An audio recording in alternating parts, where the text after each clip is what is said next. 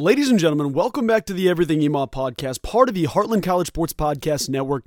I'm your host, Joe Tillery, and before we get into things today here, let me just say if you like the show, if you like some of the topics we've covered, go ahead and consider subscribing. Go ahead and rate it wherever you get your podcasts out. It only takes a couple of seconds and it helps us out immensely. We appreciate everyone who does rate it. And if you do leave a review, take a screenshot of that and send it over to Pete Mundo. You can find him on Twitter or on the Heartland College Sports official website.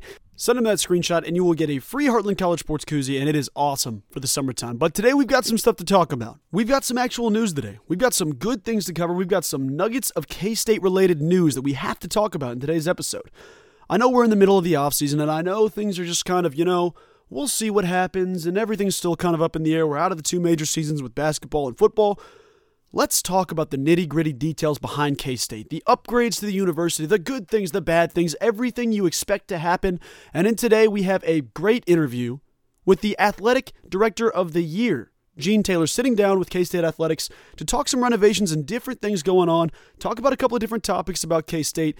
So I went through the interview. It's a 10 minute interview process here. I clipped out a couple of the nuggets I want to talk about, and I want to hit you with each clip and give you a reaction to it, covering things like contract extensions for both Chris Klieman, Jerome Tang, things like selling beer at Bill Snyder Family Stadium, and everything else under the K State purple sun. That's what we're going to talk about today for the first part, and then we'll get into some transfer portal stuff in the back half of the episode. But let's start off here with Gene Taylor. And what a year it's been for K State with men's basketball and football. I suppose we'll start there because the big question that everybody loves to talk about after they congratulate you, I'm sure, on the AD of the year and the success of football and men's basketball. The next questions are, hey, when are we going to sign these coaches to big deals? So I guess I'll ask that same question. Yeah, it's a fair question, and obviously that's the nature of the business. Um, you know, clearly with Coach Klieman, we're still working through that. I think you know that's probably going to be completed, you know, shortly. Uh, once you get into the discussion of the financial arrangements, then you have to go into the language of the contract, and that takes a while.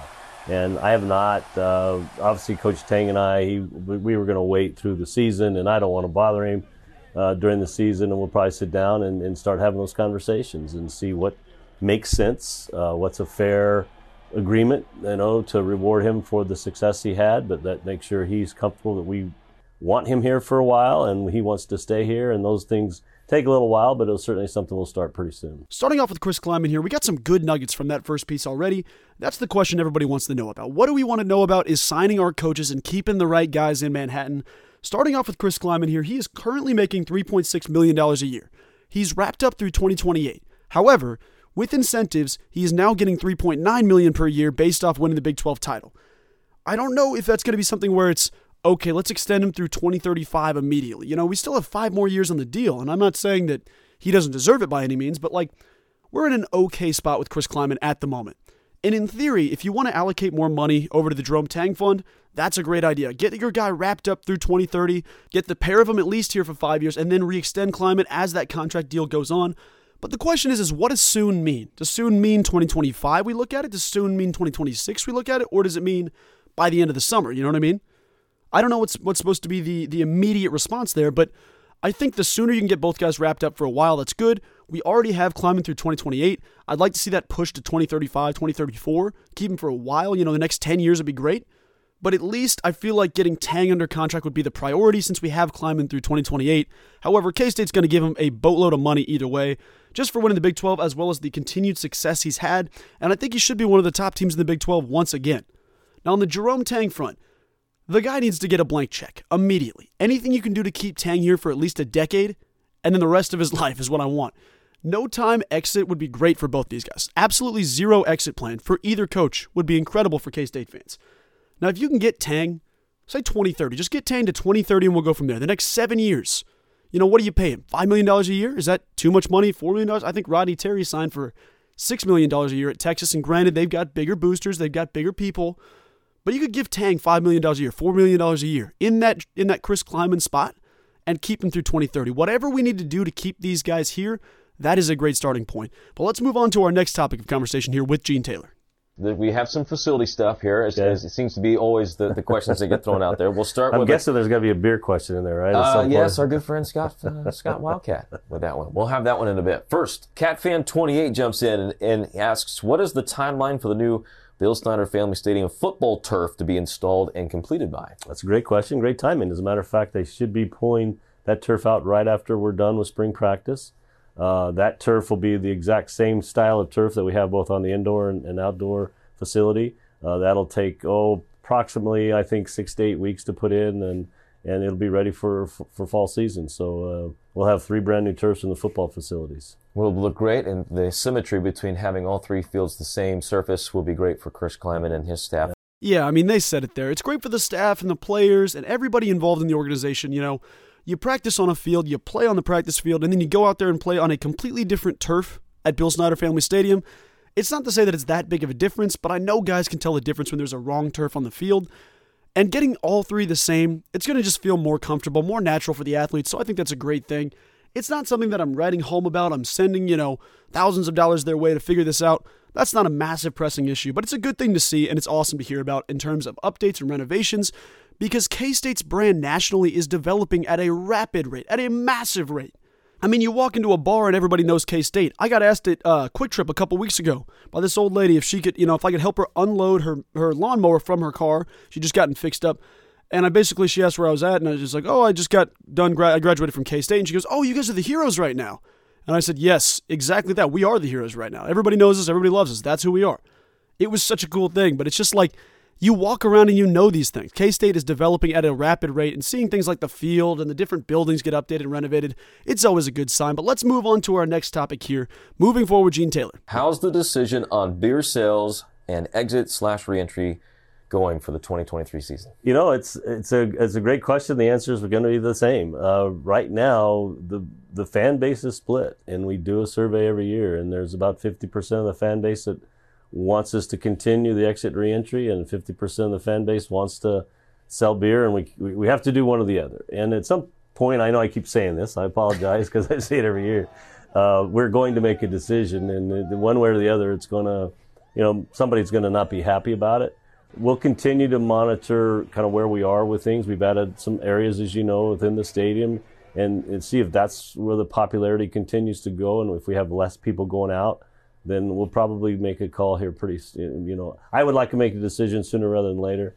Um, I, I, think you know we just need to sit down and have that conversation. But right now, we're still leaning towards exit reentry uh, next next season. Yeah, and the other part of Scott's question about is it off the table now after this? No, it sounds like you'll just right. keep reevaluating it yep. each year. So I got to be honest with you, I love beer as much as the next guy. But when I'm at a K State game, I'm there to work. You know, I'm there to watch K State, write about K State, see my three thoughts, and get out of there. You know what I mean? I'm not necessarily there to crush, you know, four tall boys and do the Wabash, which I believe it or not, I have been a veteran of doing the Wabash with four tall boys in my system. But either way, like, that hasn't been my primary function when I go to K State games. However, the fan experience is such a 50 50 thing on this situation. Like Gene Taylor was talking about, the current policy is that you have to exit the stadium, go to a little beer stand, and then come back in the stadium with your beer it hasn't really affected me much. You know, everybody tailgates either way, everybody has their drinks, they find a way in. But realistically, like, this isn't the biggest thing in my mind where I'm like, this has to change immediately. But I know how passionate fans are. I mean, who doesn't want an ice cold beer on game day? That's the difference, you know?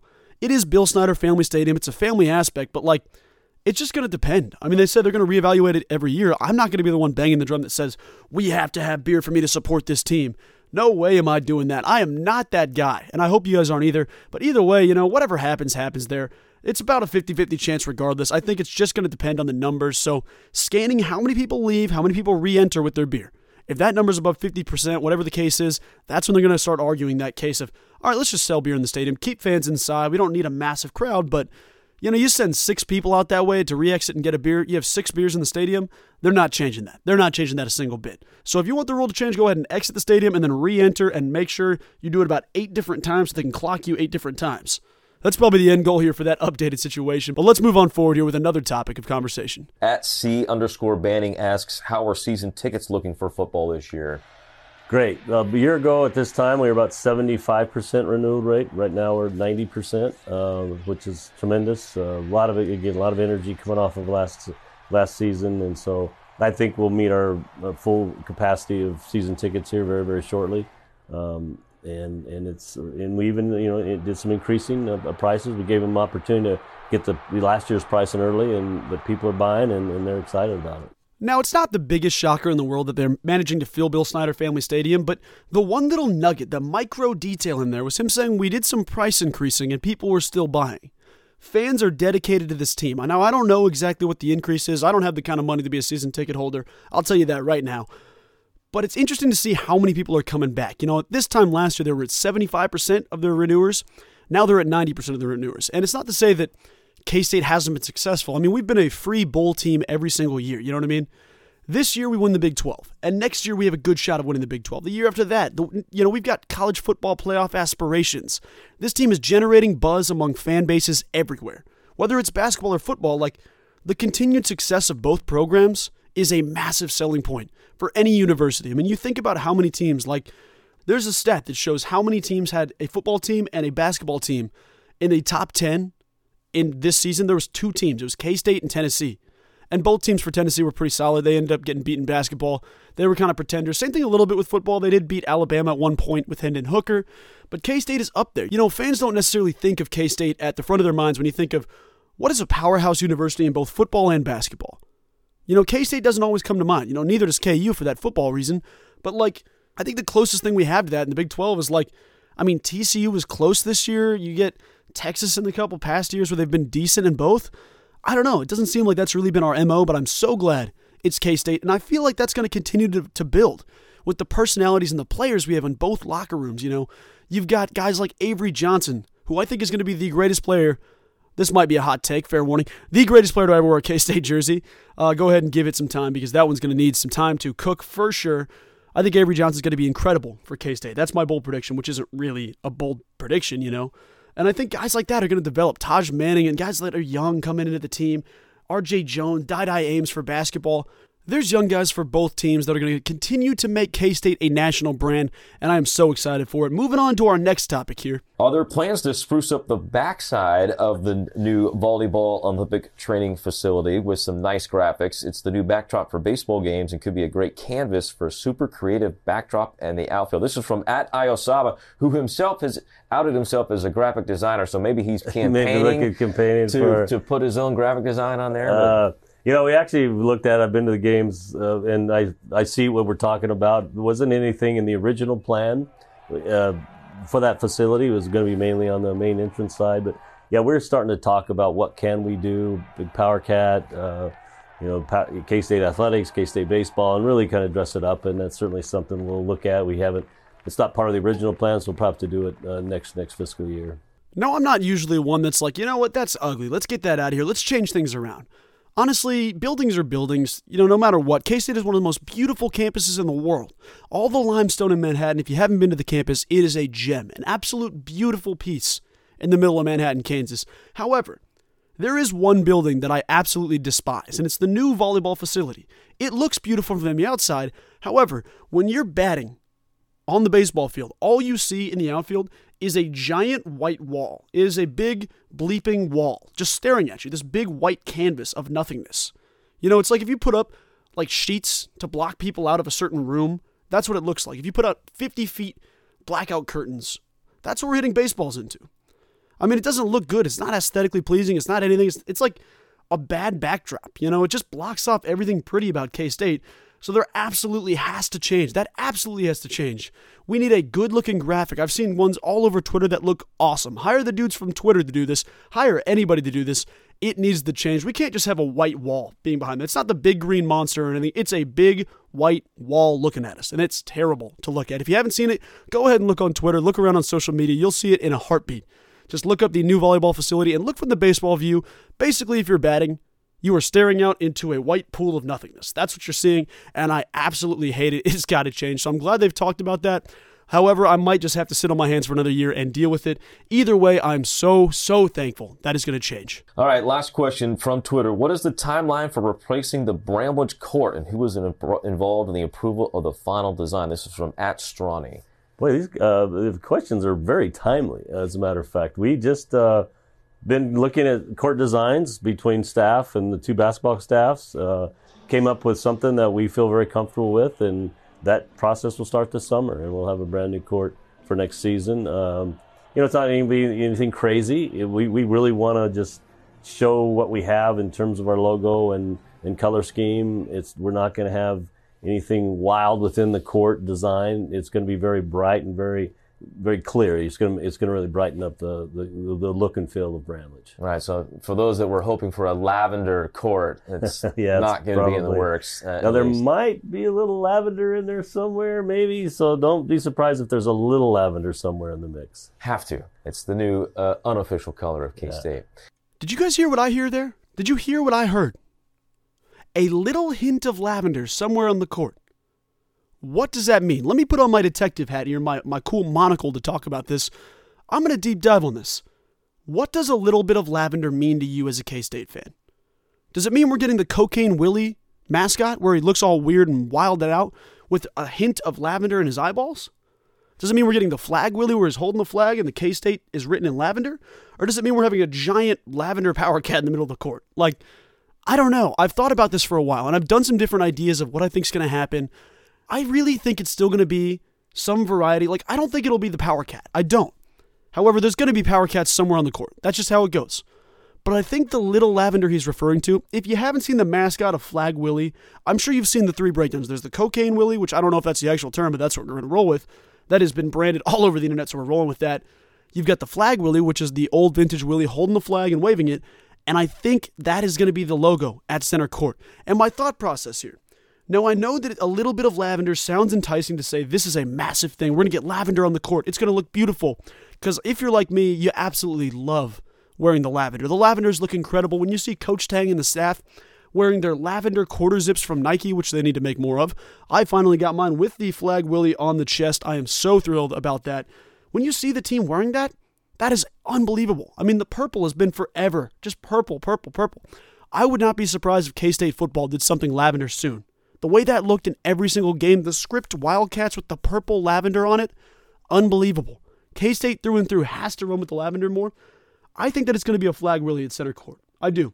And I think the lavender comes in in some little minute detail. I don't think it's going to be as much as we think. But when Gene Taylor says there's a fraction or a small little bit of flag Willie, that's just what I see. Flag Willie is going to be holding the K State. He's wearing the little K sweatshirt. I would I would bet that Flag Willie might barely have an outline of lavender, unless we get the cool cocaine Willie. That's what I think. I think it's going to be Flag Willie waving the flag, wearing that little K sweatshirt jumper thing, and he's going to be outlined in lavender, or maybe on his flag because he holds the little banner flag thing. I could see that being lavender. I don't see it being like a focal point of like, oh, this is a lavender logo. We are set up for this. You know, I see a few bits and pieces or areas we need to focus on with it. I pray every day that it's going to be Cocaine Willie at center court. I think that's going to be the best thing I've ever seen. But either way, this has been the Everything EMAW podcast presented by the Heartland College Sports Podcast Network. I'm your host, Joe Tillery, and I got to say once again, thank you so much for joining us here. It has been a beautiful Wednesday, and I hope you're having a wonderful one yourself. But either way, if you enjoyed the show, consider subscribing, rate it, review, and remember, if you send that screenshot of your review to Pete Mundo, you can find him on Twitter or Heartland College Sports website. You will get a free Heartland College Sports koozie. They are awesome to keep your drinks cold, and it is a great thing to have this summer. Hope you guys have a wonderful rest of your day, and go Cats.